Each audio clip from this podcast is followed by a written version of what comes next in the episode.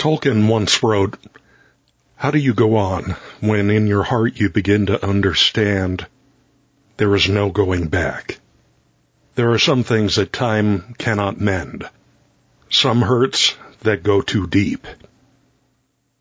Today, I have to say goodbye to my little man. The lymphoma has begun to cause his legs to swell, and my daughter Kelly informed me that he is probably less than 48 hours from his heart giving out from the stress the cancer is putting on him. Almost 12 years ago, Gunny came into our lives after the death of our beloved Beezer and Midnight. He has given us so much love. He could be so silly. He would curl his lips in a fake snarl when he looked at you. We called it Gunny Snarl Face. I have known for a while this day was coming. Yesterday was the one month anniversary of us being in our new home. I prayed and asked God to give my boy one month in his new home. So when we spread his ashes, he would know that we are here. But I could see him struggling. His mobility and breathing. I didn't want to make the choice I have to make. But being a good pet owner means you have to trade the years of love for that horrible moment when you must choose to say goodbye. And not to be selfish and scream one more day, because that would be deciding for me. And the choice I make is out of my love for Gunny. My buddy. My silly boy. My monkey man. My big galoot. Welcome everyone to episode 260 of A Fable with Bowdrin and Barry. Barry, it is our five year anniversary. They said it could never. be. Yeah. And, uh, look, in a lot of ways they were right. Right. so the plaudits are coming in from around the globe. Oh yeah. Uh, everyone wanting to take a break and uh, wish us happy anniversary. So uh, on this particular episode, we're going to be offering up another one of my top 100 from the 80s. We are going to the Bruiser Brody Memorial Show from September 15th, 1988. Jumbo Tsuruta and Yoshiaki Yatsu taking on Genichiro Tenryu and Ashura Hara. This is quite the brutal slap and chop fest.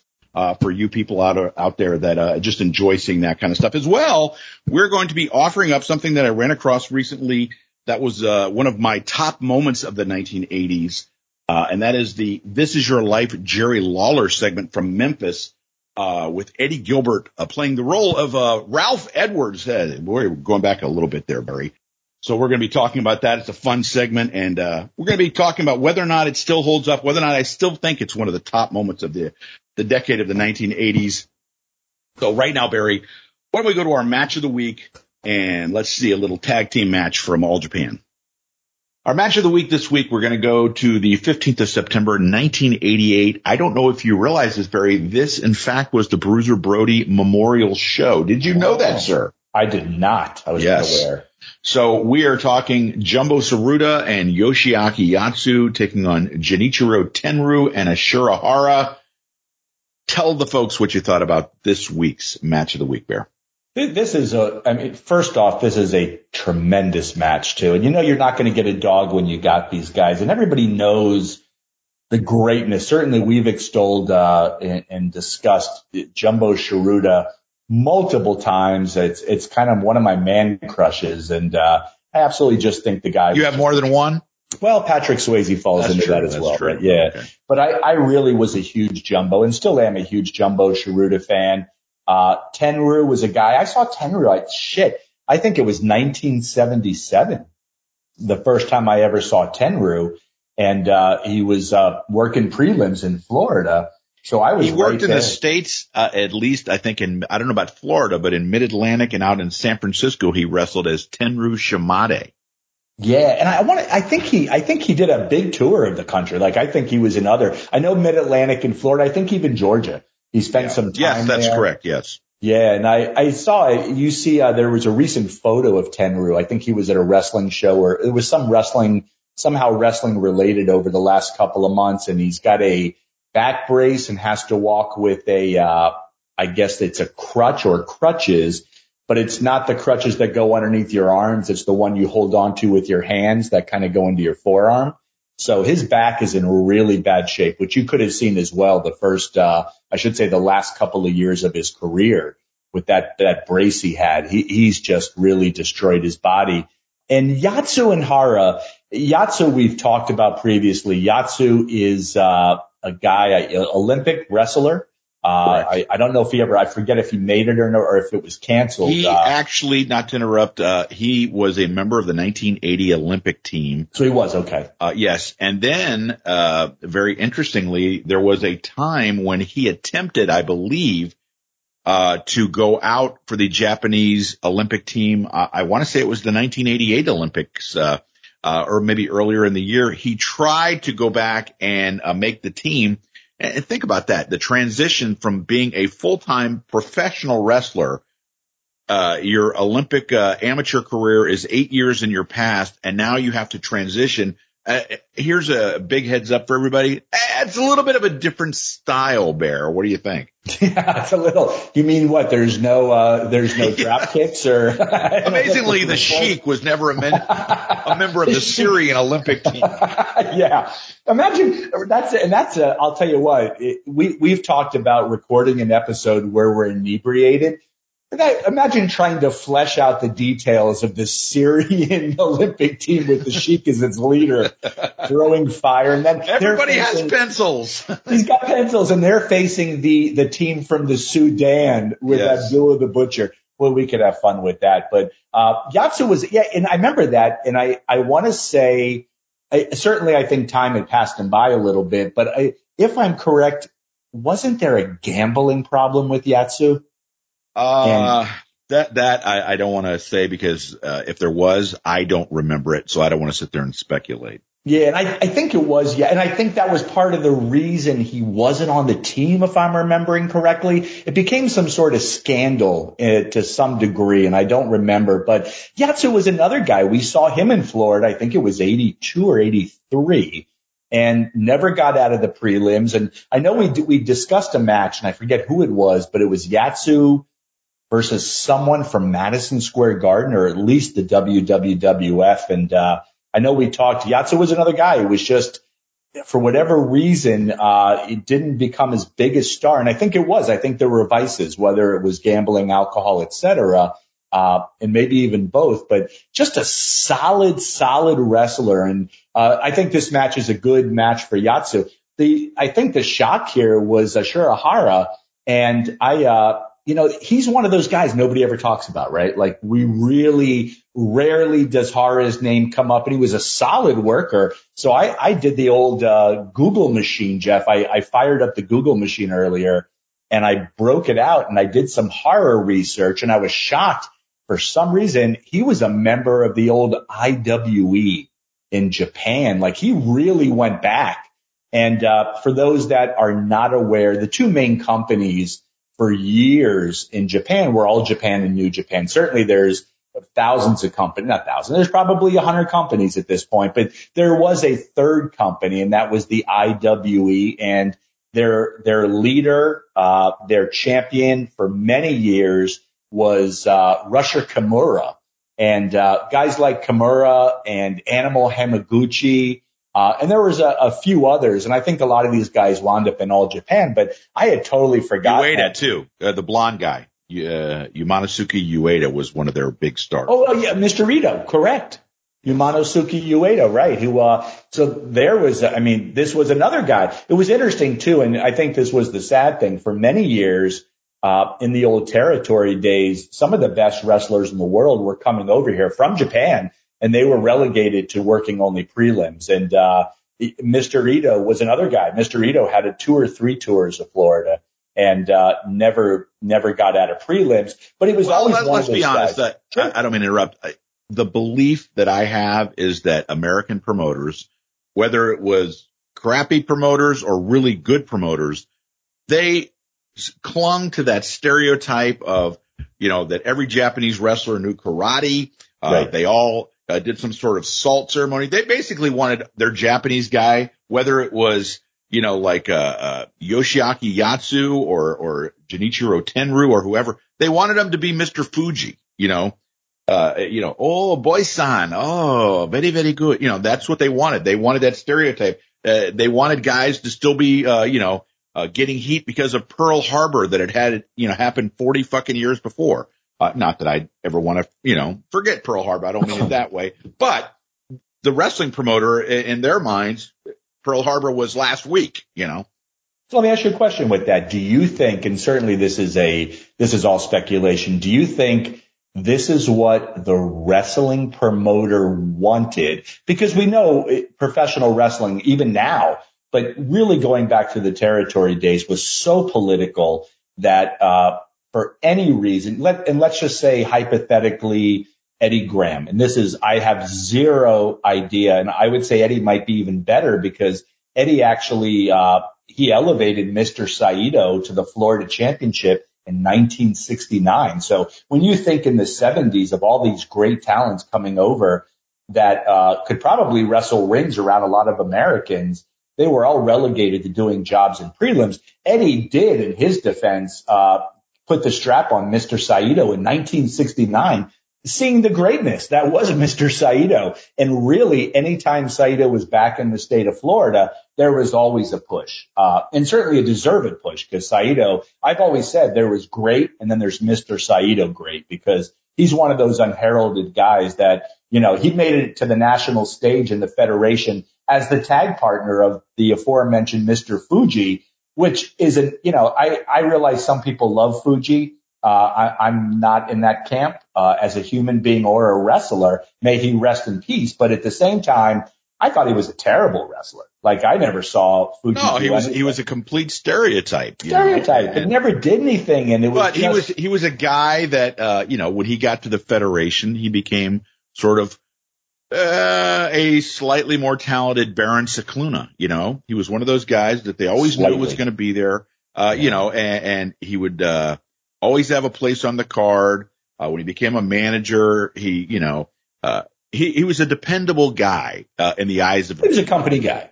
And I, I get, well, you know, why those guys are, are valuable to a promoter, you know, and absolutely. But, you know, let's be honest, uh, you know, Mr. Tanaka, uh, Professor Toru Tanaka was a Hawaiian guy.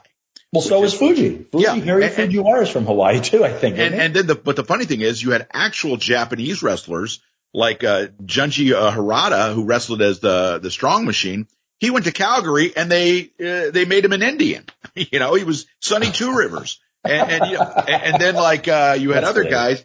Uh, what do you call? Um, but didn't they make him uh, like uh, Vietnamese too? No, no. Uh, what do you call? You had uh, Hirohashi went over. They made him Vietnamese. Right. right. Uh, then you had um, uh, Shinya Hashimoto, who they made a Mongolian guy, eh, just like they did with, uh, you know, Killer Khan. So it's like, uh, you know, whatever. Next, you're going to tell me that Ivan Koloff really wasn't a wrestler. yeah, really. Right? Are what you trying to tell me that he's not a bike guy to Rusky? Yeah, exactly. What is what is going on in professional wrestling? So, long story short, uh, I guess we were. I think it was uh, Yumenosuke Ueda, however you pronounce that name.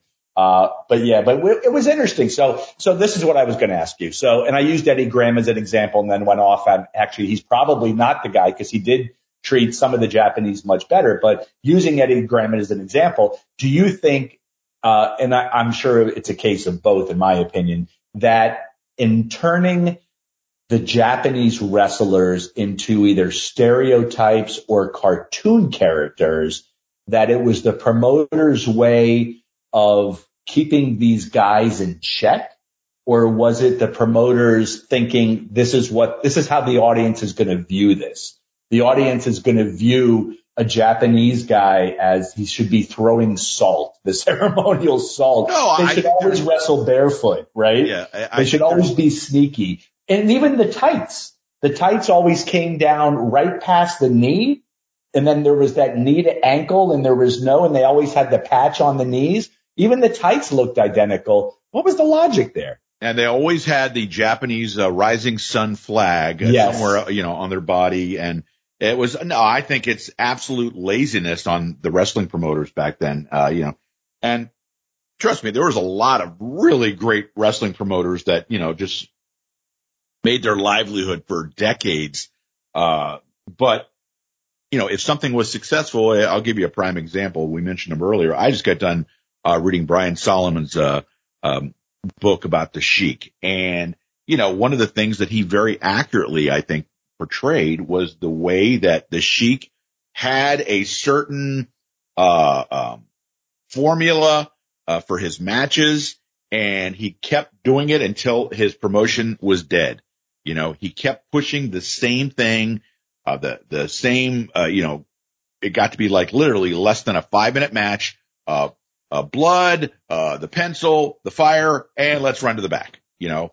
And at some point, you know, people started realizing this is what I'm getting. I'm not getting a 60 minute uh, Jack Brisco versus Dory Funk Jr. match. And quite frankly, maybe you didn't want that from the Sheik.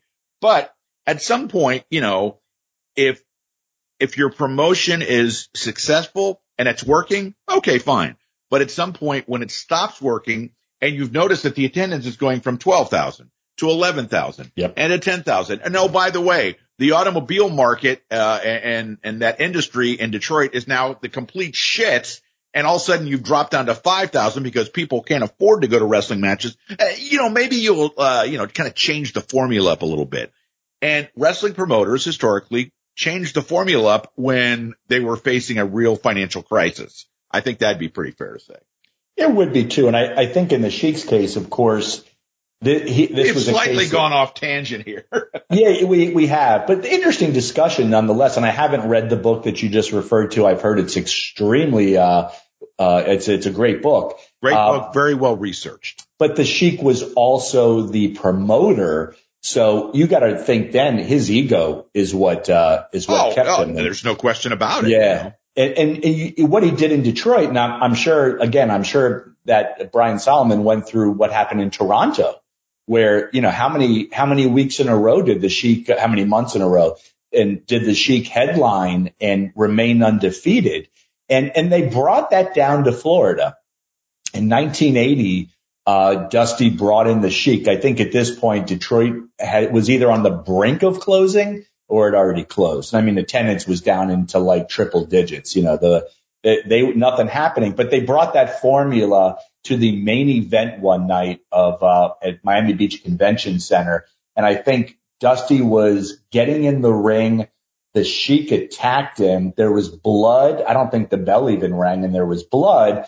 The match wound up going somewhere between three and four minutes, if I recall correctly. And I got to tell you, while that formula might have worked in the, in Detroit or Toronto or anywhere up in uh, in that area, uh, it did not work in Miami Beach because you weren't going to take that whole, that same formula. And as you just pointed out, you weren't going to bring it to a town that had seen a lot of 60 minute Broadways between two professional wrestling legends. And all of a sudden you're giving somebody a three to four minute main event. Uh, it just wasn't going to work. So, uh, that's interesting. So getting back to, and I think we, this started with, uh, I don't, know, I don't know how the fuck we got off on this, Jeff, but we started talking about the way the promoters treated the Japanese wrestling guys. Right. And, uh, and we were talking about Tenryu and Hara, but Hara was interesting to me, uh, again, because I didn't realize, you know, he died a few years back and he was much older. Uh, I think he was very good friends with Tenryu was my understanding and, uh, Hara and, uh, Tsuruta also, uh, were, well, I take it back. It was Yatsu and Tsuruta. Uh, and they were good friends as well. But uh, talking about this match, which we really haven't done, solid, solid, solid, solid. And this is arguably, you know, it's funny because I, I, I go back and forth. I really like the light heavyweights, the guys that, in my opinion, almost revolutionized professional wrestling and guys like, you know, Rollerball Rocco and Benoit and Owen Hart. And I like the, the junior heavyweights tremendously, but I really like the hard hitting style of the, uh, of the, the true heavyweights, guys like Tsuruta and, and Yatsu, et cetera. So this match is good. It is what I also really liked about this match was the build on this match. This is, again, you're not going to go into this match and give these guys 10 or 11 minutes. This is a solid, I think, 20, three 24 minute match and there's a build to it. By the time the ending comes, and I will not spoil it, I will let you discuss it. Uh, I was ready for the ending. It was like, all right, I, I could see it. Like the time, now is the time to go and, and close this match. But I would say this is a great match. You can't go wrong with any of these guys. And even though I was never maybe the biggest Tenryu fan, or as Gorilla Monsoon used to call him, Tendu.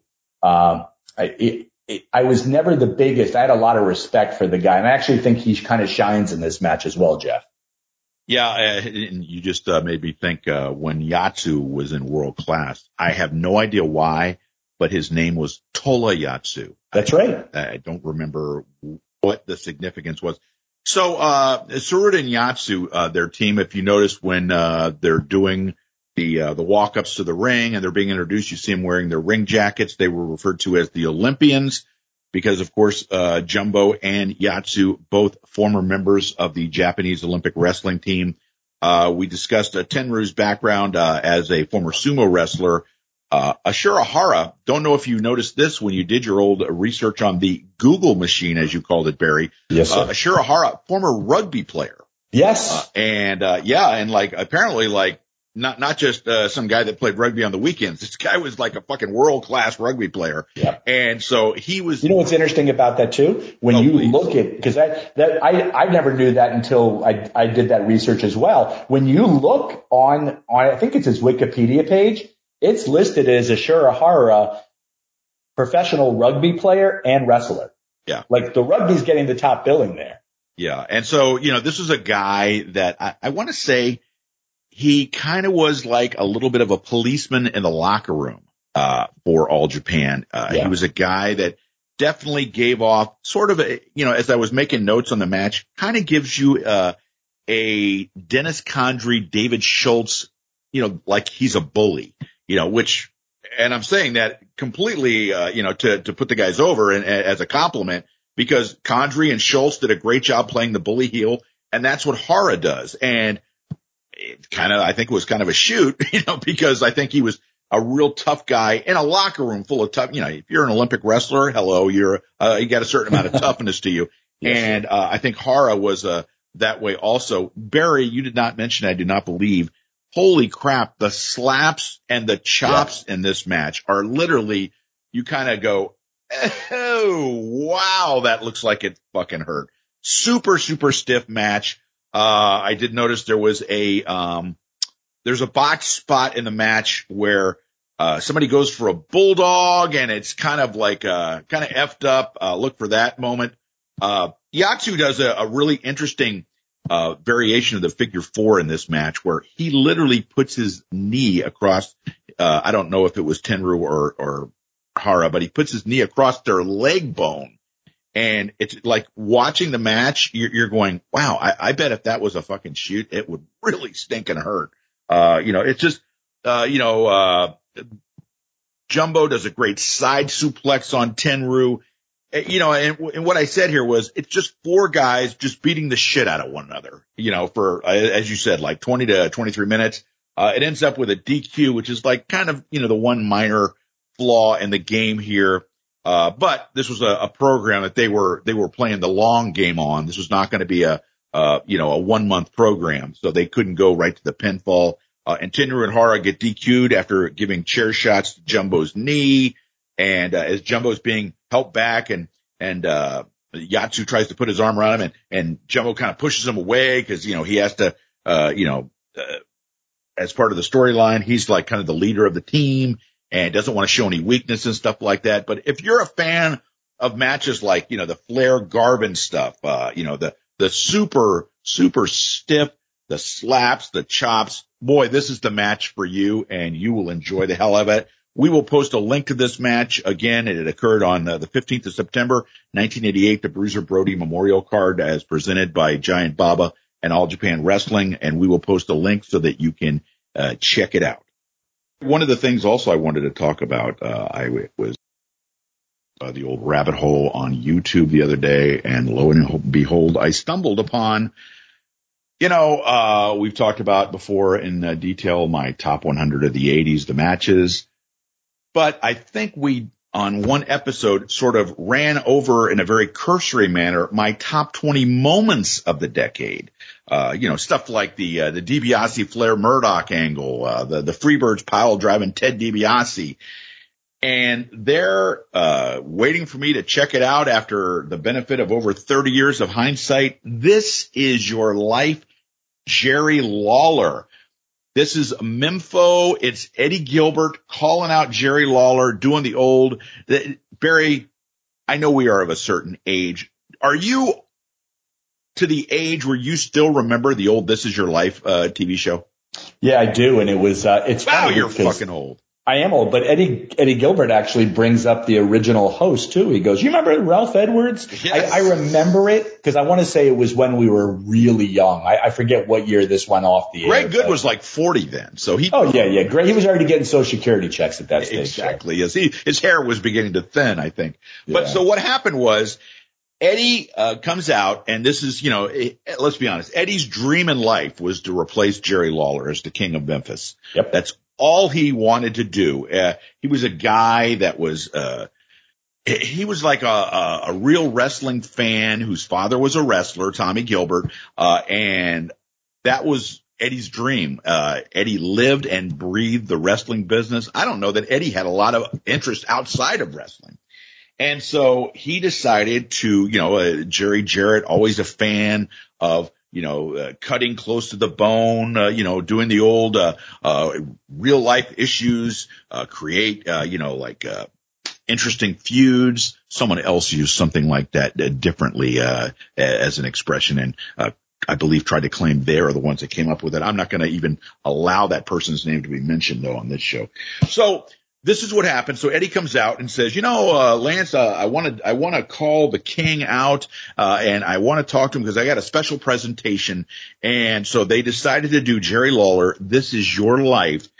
This was, uh, something that I picked as one of my top 20 moments of the entire decade. I have some thoughts as to, uh, what I think about it after viewing it again. Barry, I almost said Eddie. Barry, tell the folks what you uh, thought of this as you had a chance to watch it recently. Yeah, I will. And I, so I should say the first time I ever met Eddie Gilbert was uh, 1978 and I was 14 years old and it was 78 was the first year I went to the WFIA fan convention and uh, it was I, I think I went by myself that year. Did Pete go that year? I don't know if Pete went that year or not. I think Pete did go. So I, I want, I think my my, if I'm recall, I mean, shit, it's, uh, what, 40, 44 years ago. Probably feeding uh, you the vodka and slushies. Well, I was, but my parents drove. So I, it was a, it was a little different because I think I was 14 and my parents drove and, uh, we got to Knoxville and I can certainly go on forever about the old WFIA and the hotel they put us at, but I got to meet Eddie and Eddie and I became friends and it was partly, I think, we weren't too far off of, uh, of ages. I think Eddie was maybe two years older than me. It was also his first convention and he was a, he was a fun kid. That's all it was. Like there was nothing, you know, his dad was a wrestler. He was very respectful of his dad. I can tell you that, uh, at one point his dad was looking for him and I happened to be with Eddie when his dad found him. And it was, uh, I think he called him Thomas Edward and he was, yes, daddy. Like he's very, you know, there was, he was very respectful, but he was, look, he was a lifer. This was a guy, you know, that his great, I don't know if you ever knew it. His grandfather was a wrestler. I think his grandfather's name was Arville, Arville Gilbert or something, but he, he had done some wrestling in the circuit and I think at carnival. So Eddie was actually third generation, which not a lot of people knew and just a nice guy, like far removed from anything. And, uh, I, I lost complete contact with him 80, 81 and I didn't, I never talked to him again. And, uh, I was really sad when he passed away in 1994 and, uh, very sad because he was a young guy full of talent. And I just think there was a sadness, uh, that it had really taken, I think, I hate to say this. I think Eddie was one of those guys that wrestling kind of ate up, you know, and some, for some people, wrestling uh, completely destroys your life. Others are smart and they get out, and you know, and others are able to manage it. And I, I think with Eddie, I, I think, I think he loved it so much. I think it actually wound up just overtaking him and killing him. That's my own opinion on that. But at the same time, you're right. You know, all he talked about was wanting to be. Uh, a big star in Memphis. And I forget the, how he would phrase it. And I don't think he ever said, I want to be the next Jerry Lawler, but that's what he wanted to do. I mean, look, there is no secret. That is exactly, he wanted to be the guy who was main eventing Memphis. And it didn't happen. And uh, I believe he held Lawler responsible.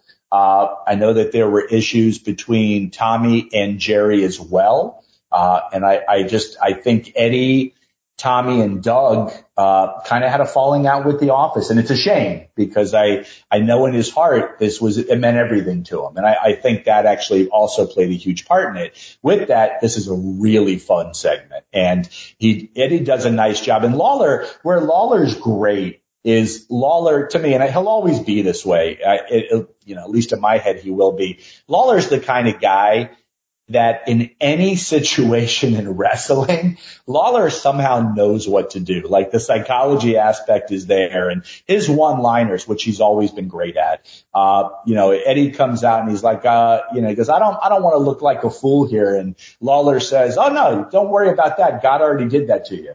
You know, it's like Lawler's got so many one-liners, but they trot out a bunch of people. The first one is Jim White, the late Jim White, who was Lawler's first tag team partner. And I don't know if that was really Jim White on the phone or a guy pretending, but basically saying he's a, he's an old drunk now. He's got an alcohol problem.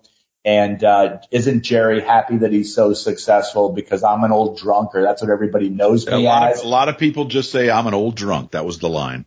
That was it. And, uh, and it's, there's, I think he's obviously working it at times because he's kind of almost doing a Foster Brooks. That's, that's showing you how old I am right there, Jeff. yeah, try, try to get people that are of a certain age to explain who Foster Brooks was. and how, in, in hindsight though, how embarrassing was Foster Brooks? I don't, oh, but he was hilarious, you know? Yeah, he was, but like it, it, in my head, I'm going, God, that's just like, just it's embarrassing because it was it was so obvious that he wasn't drunk, just a guy trying to do that over the top drunk, and I just for whatever reason, uh, he bring he mentioned Sam Bass, and th- that's an that's an interesting one because he's essentially blaming Lawler for the death of Sam Bass. Sam Bass, little bit of context, was in a car, 1976, traveling town to town for wrestling shows, along with the late Frankie Hester, and I believe it was Pepe Lopez.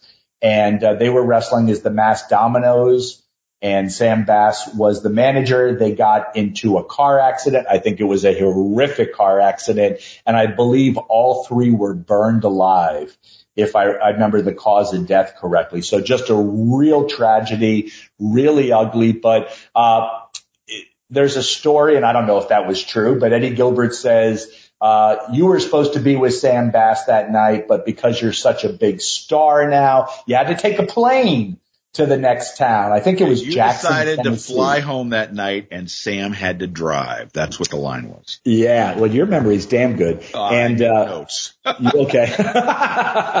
and with that, uh, that and that one crossed the line, but I'm sure that also got the approval of Lawler. Uh, and there have been worse things said. Then he trots out, I think it was Tommy Gilbert was next. Tommy, not too, just talks about how Jerry Lawler had beat him with a chain to win the Southern title. And, uh, but, again, he says, what a terrible way to win a title. Right. Which is great. Uh, then they bring out Plowboy Frazier. This one is funny. And I guess this is the, the angle they were calling him Playboy Frazier. Yeah. And they said, let's, let's, let's stop right there. So sure. How can we explain every territory has that one guy that gets over and it's kind of like you have to explain how a guy like how did this guy ever like if you have somebody that is from uh you know uh California or uh you know from uh New York state and you bring them down and you're in Memphis and they see uh, you know Stan Frazier and they wonder how the hell is this guy getting over? Like, who is this guy? And I think every terror, you know, Jimmy Valiant and Mid Atlantic. How the fuck did Jimmy Valiant become such a huge deal in Mid Atlantic as the Boogie Woogie Man? And you know, uh, as much as, uh, you know, we love the guy and stuff like that. I mean, Bugsy McGraw, you know, was essentially doing like a curly gimmick, you know, yeah. from the Three Stooges. And every territory had that guy and Memphis had Stan Frazier, the plowboy, who at this point, as you said, was the playboy. And please continue now. Which is hysterical too, because, yes. uh, Plowboy Frazier didn't look like a playboy. My favorite Plowboy Frazier moment, uh, everybody usually says the wedding. What was he, Uncle Elmer? I believe. Yes. Yes. Everybody always says the wedding. There is a match that took place, and I want to say it was I forget who, but I think he was teaming with not the uh, not uh, hack what what the fuck hillbilly Jim, the other guy they brought in because they brought in two other guys, Lanny Keene and Gene Lewis and yes. they were also, and I think it was Junior, and who was the other one? Cousin. That's it, Junior, and there's something else. I forget what it was, but there is a match, and it was on one of the Coliseum home videos. And I got to tell you, one night I was uh, ripped in about five sheets to the wind, Jeff. And I'm watching this match. So Uncle Elmer's in the ring and he trips over his own feet.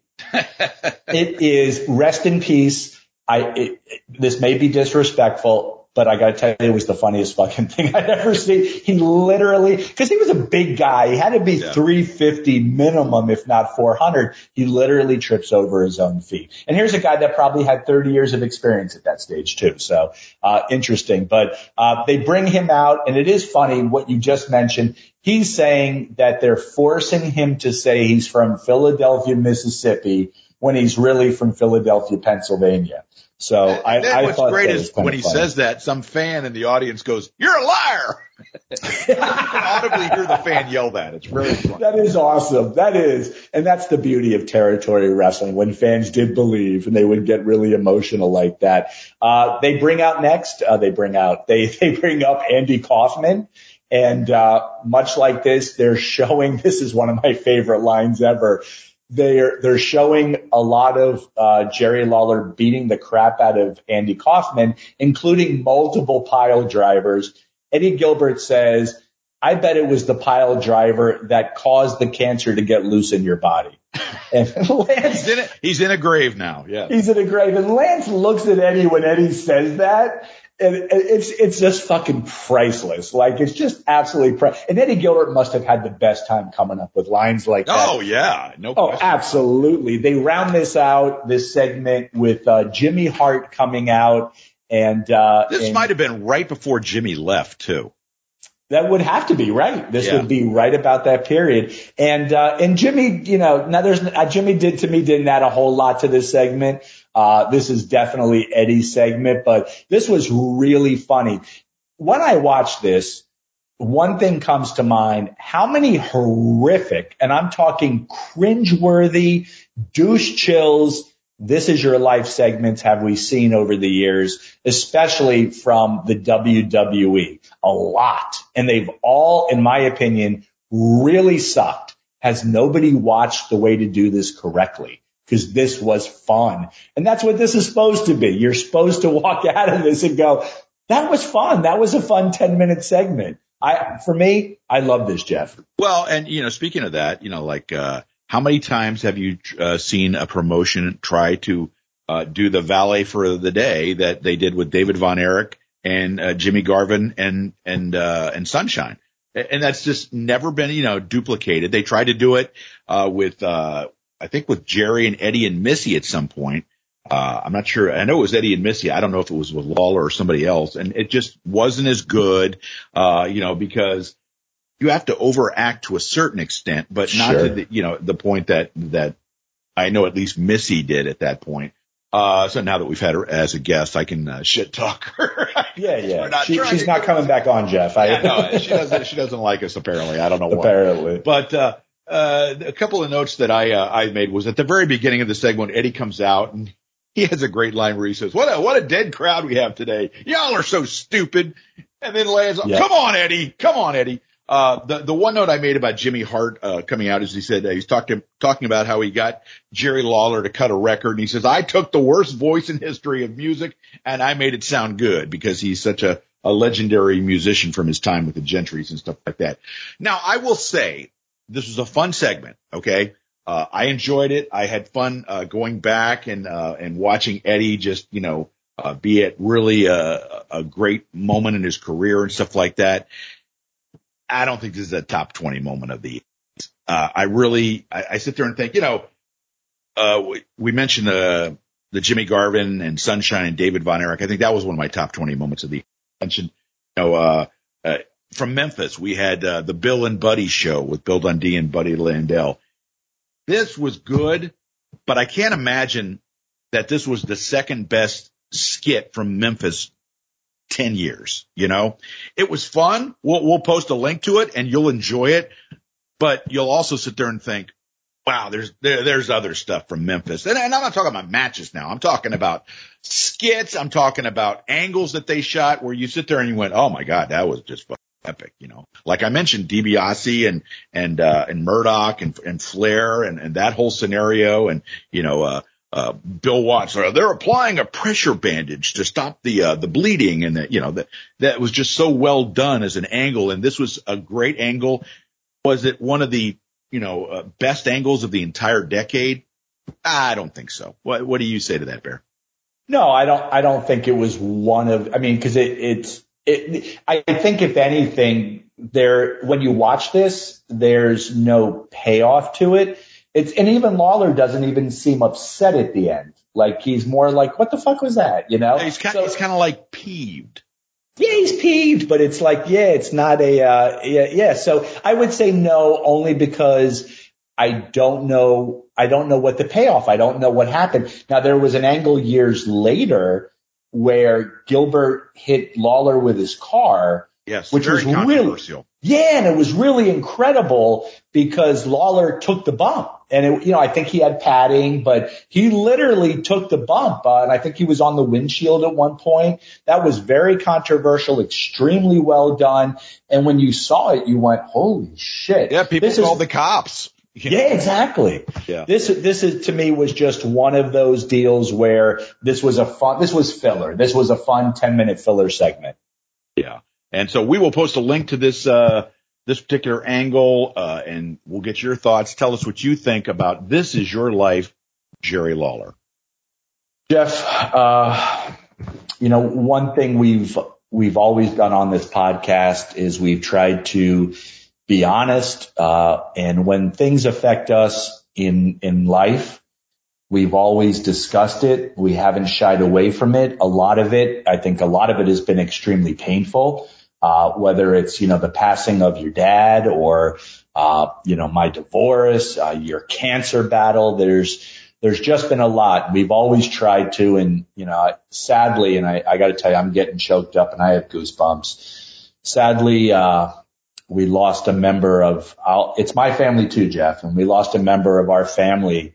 Uh, but it was really, you know, th- this was your bud and, and you lost, uh, I'm getting all choked up. You lost somebody really special to you this past week, Jeff. I did. And this is probably the most painful thing I've ever had to discuss this show. As Barry said, I, I lost my dad almost a year ago. And that was a very tough, my family and myself battled cancer. And I went through a, you know, here's a big uh, shock for those of you that have never had to deal with that. Physically, cancer is, is very painful. You know, the, the medicine uh, that they use, the chemo, the radiation, it, it, has a very debilitating effect on you. I still uh, you know, years out, uh, I have problems with uh, peripheral neuropathy with my feet, balance. Still am feeling the lingering physical effects of, of my battle with cancer. I can tell you, it does not compare to the pain I had to deal with the other day. I'm going to do my best to hold it, hold it together. So when we moved up here from Florida, a couple months after we moved up and before I had my own battle with cancer, we noticed that Gunny, my boy, had gotten a growth on his, uh, the upper part of his leg. Uh, I guess where you would say his thigh was. And so we took him to the vet where my daughter worked and vet, uh, aspirated it. You know, they sample of it uh, with a needle, and they look at it, and the the veterinarian uh, deemed it quote unquote suspicious, and that you know we want to take it uh, so that we don't have to worry about it. You know, and of course I immediately, uh, I don't know if you know this, I'm a case scenario guy. I said, well, well, what do you mean suspicious? And they said, well, it might have some uh, cancer cells in it. And of course, you know, immediately I was like, is Gunny going to die? And they're like, no, no, we're going to remove it. So, you know, Gunny went in, had surgery, got the growth and, uh, you know, had a, had a scar on his leg. If you look at any of the pictures that I posted, uh, you can see on his leg where, you know, hair has begun to cover up the scar, but it's a pretty noticeable scar on his leg from where they had to remove it. Because of course what they have to do is they have to have enough, you know, when they remove, uh, you know, part of it, they have to have enough skin to basically seal the wound up. And so anyway, uh, you know, after a, you know, a week or so, Gunny was back to his normal self and then time went on. And then one day, you know, we started noticing Gunny had a growth on his paw of his back leg. And again, if you look at any of the pictures, uh, if you look closely to his, uh, left rear leg uh, on his paw, you'll see a growth and it began to get bigger and bigger. And I kind of tried to sit there and ignore the fact that uh, he had this on there. And Kim didn't like to, to bring it up to me because, you know, she knew that I didn't want to talk about anything. And, you know, re- relating to, you know, possibly the cancer coming back. And quite frankly, you know, Gunny, we got Gunny when he was, uh, you know, we got him from a, a rescue organization, uh, called Tri-County Humane Society. Uh, keep me, keep me on uh, track here, Barry, because I'm going to go off for just a second.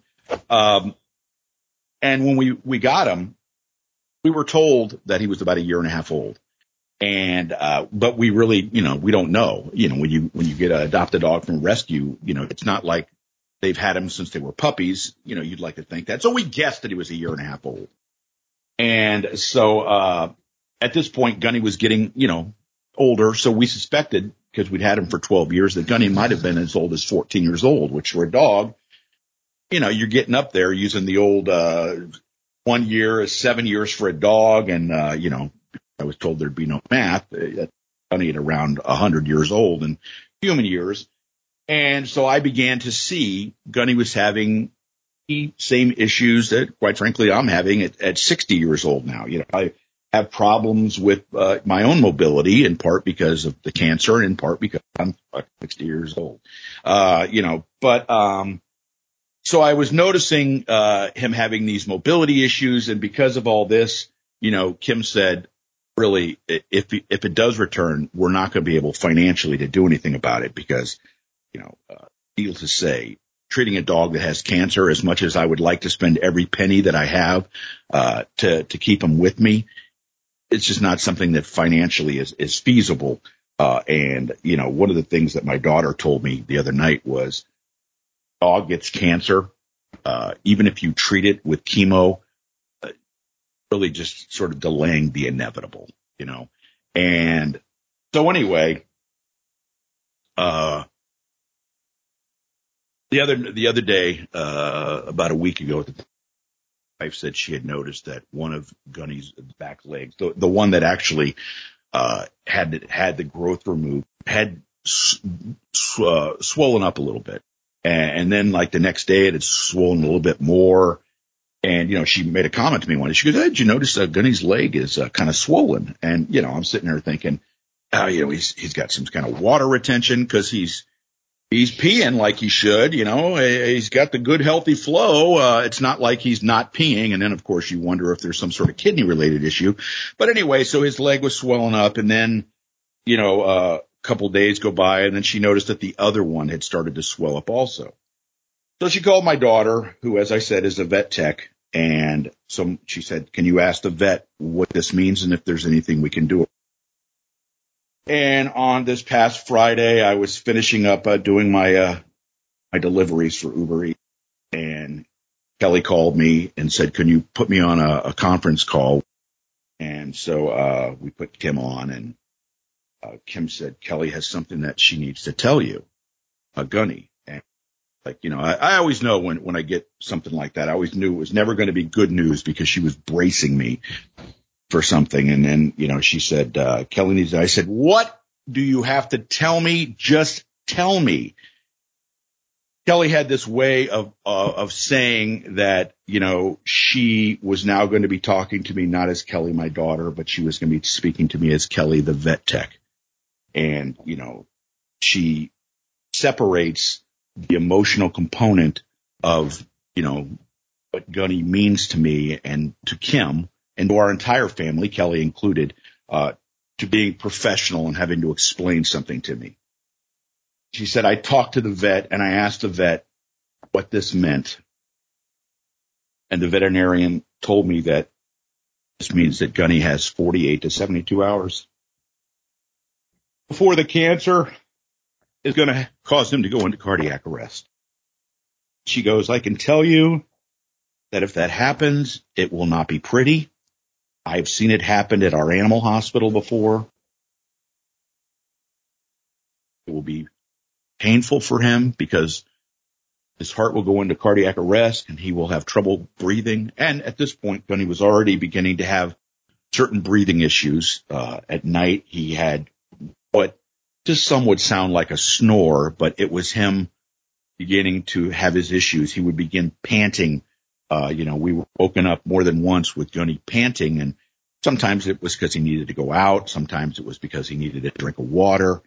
And, you know, Kim used to always joke and say that, you know, we both are enablers, you know, uh, for our pets. And, uh, towards the end, I really was. I was literally going and picking up Gunny's, uh, water bowl and bringing it to him in the living room. Eh, not because he couldn't get up. I was just doing that because I wanted to do that for him. I, I, you know, I'm helping my, my boy.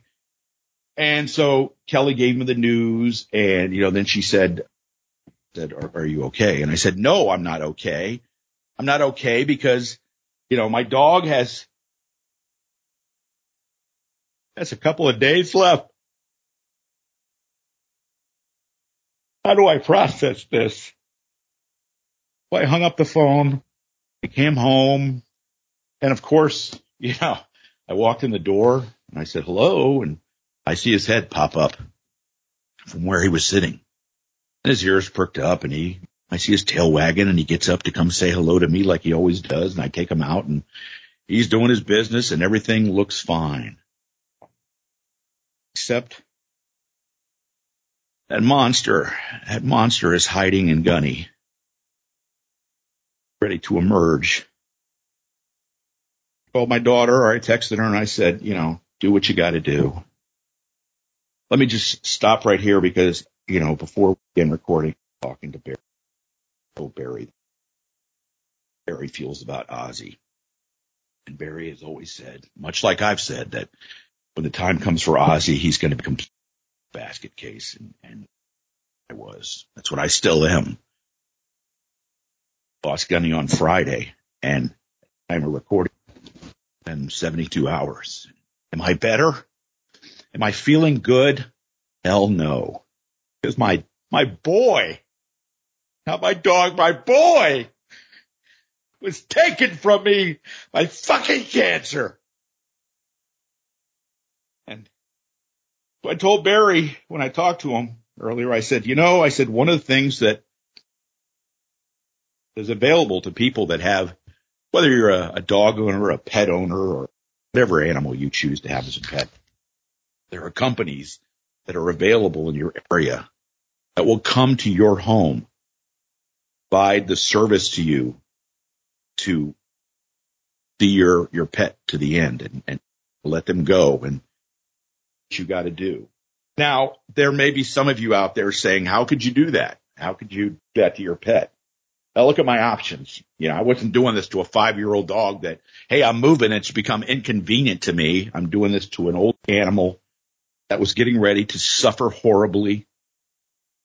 I had to make that call. And I feel like it's the call that if you're a responsible pet owner that you have to make. You have to take all the years of wonderful memories that you have with your pet you have to be responsible enough and strong enough because I'll tell you, it is not, it is not easy. You have to be able to be there with them at the end. They have to see your face, have to smell you as they do because they know your smells.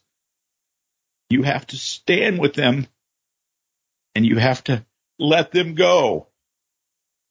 And, you know, as I struggling. And so uh, just before I continue, what I was saying is these services are available to you where they will come to your home and they will provide the service for you. And it takes so much of the stress of the situation from you having to put a disabled animal in the car and take them to the animal hospital and have the animal wonder, why am I here in this hospital? Because let's be honest, whenever the animal goes to a vet or an animal hospital, there's a certain amount of stress, the animal. And then there's people, there's people that won't go in with their pet. And, and I don't understand that. And, you know, it's not easy, but you have to suck it up and you have to do that because you have to be there for them. You want the last thing that your pet sees or smells or feels to be you there with them, comforting them, whispering to them how much you love them, singing to your pet the way that I sang to my dog, to my boy. Not ashamed to say, I've always said that I would sing to Gunny John Lennon's song Beautiful Boy. John Lennon wrote that song for his son Sean. As Gunny took his last breath, I sang Beautiful My boy Gunny. I felt him take his last breath. Sir. And said, I think he's breathing anymore. That that he's gone. Ashamed to say. Hmm. Cried. I cried like a baby. My wife cried. It's not easy. Matter of fact, it's absolutely fucking. You owe it to your pet to do that. And right that night when I got in bed and Kim and I would, would talk about Gunny. I would break out crying again. Still happening. Started wondering, you know, because I've, I've had, had dogs before. I've had, had dogs that, you know, very first dog, get all maudlin here as if I'm not maudlin already at this point. You know, my first dog I had when I was a kid. I had her for 16 years. I don't know if I've ever told you that. Uh, I had my dog Lady. 10 years old. My dad told my mom, every boy needs a dog. Parents got me a dog and it was a rescue. And I had Lady for 16 years. And one day when Lady was about 16, she got out of our front door and we didn't realize it until all of a sudden we're like, where's Lady? And she's gone. And we thought we had lost her.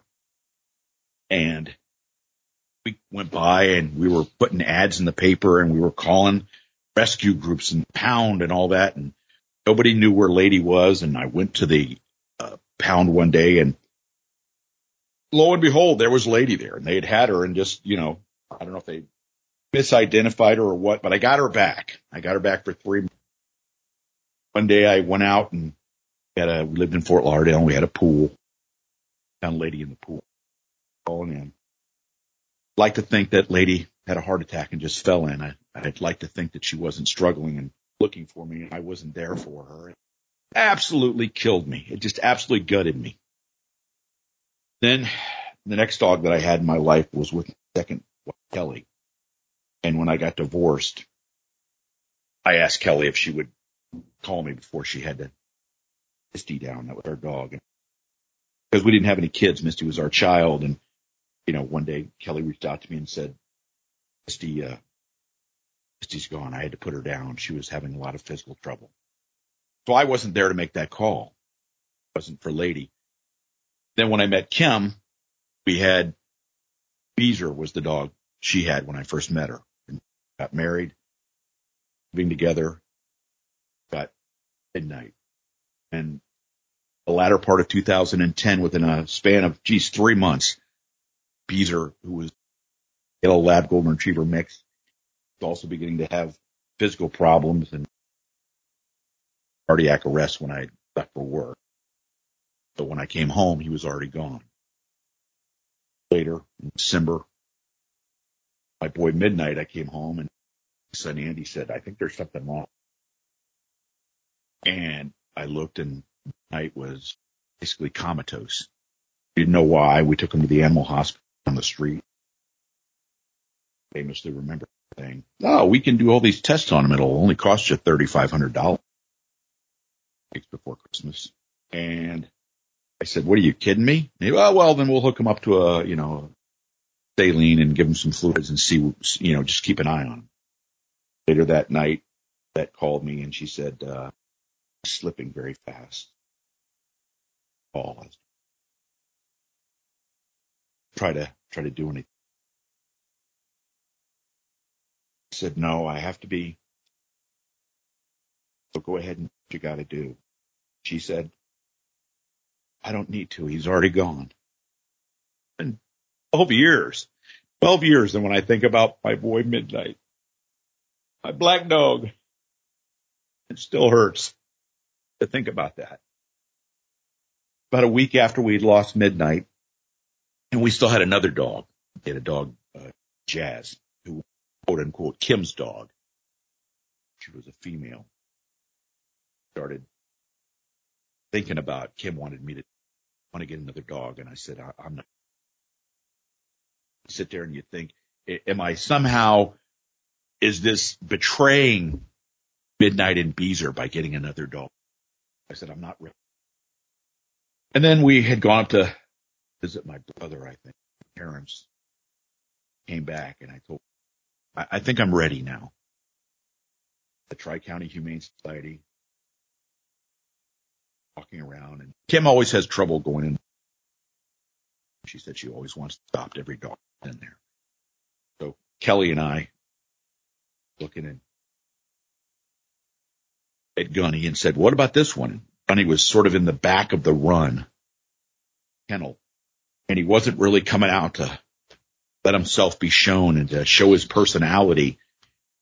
And so I was like, well, come on. Are you going to come out and say hello? And kind of looked at me and didn't do anything. And he was laying in his bed and I was going to pass him by. I was going to go to the next run to see if the uh, next dog looked good. And I don't know why to this day,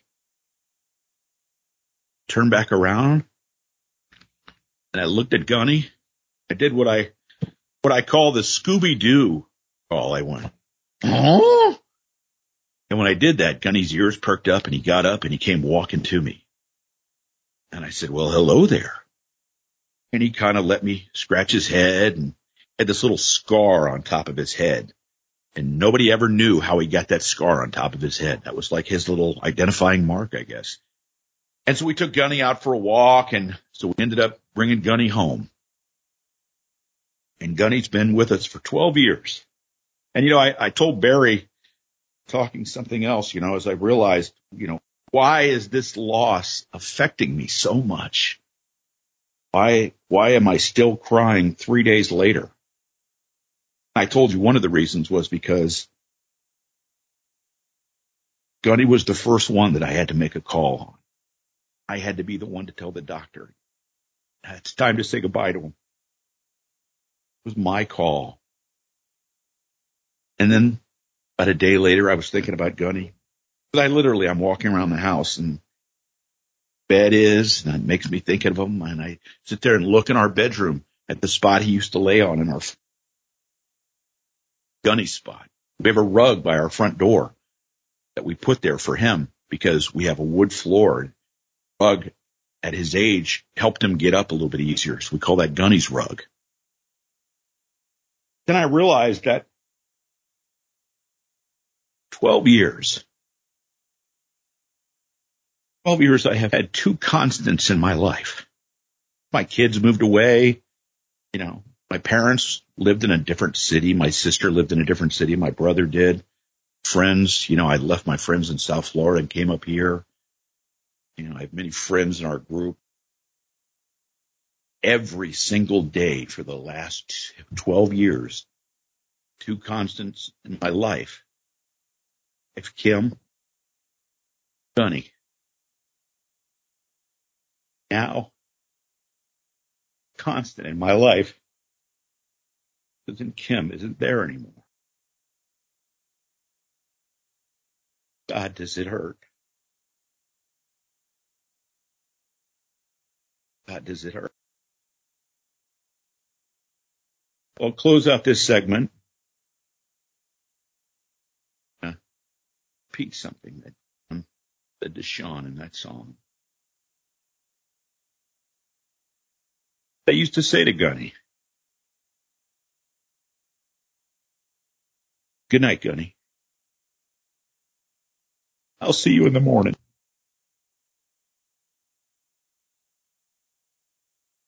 Barry and Lou, I hope you'll join me here. Telling my boy Gunny that when it's my time and I'm gone, I look forward. I look forward to that special day. I'll see lady, the misty, jazzy girl. Gunny, as I walk, it's that rainbow.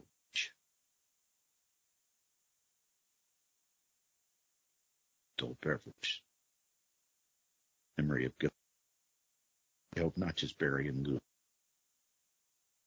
Join me now.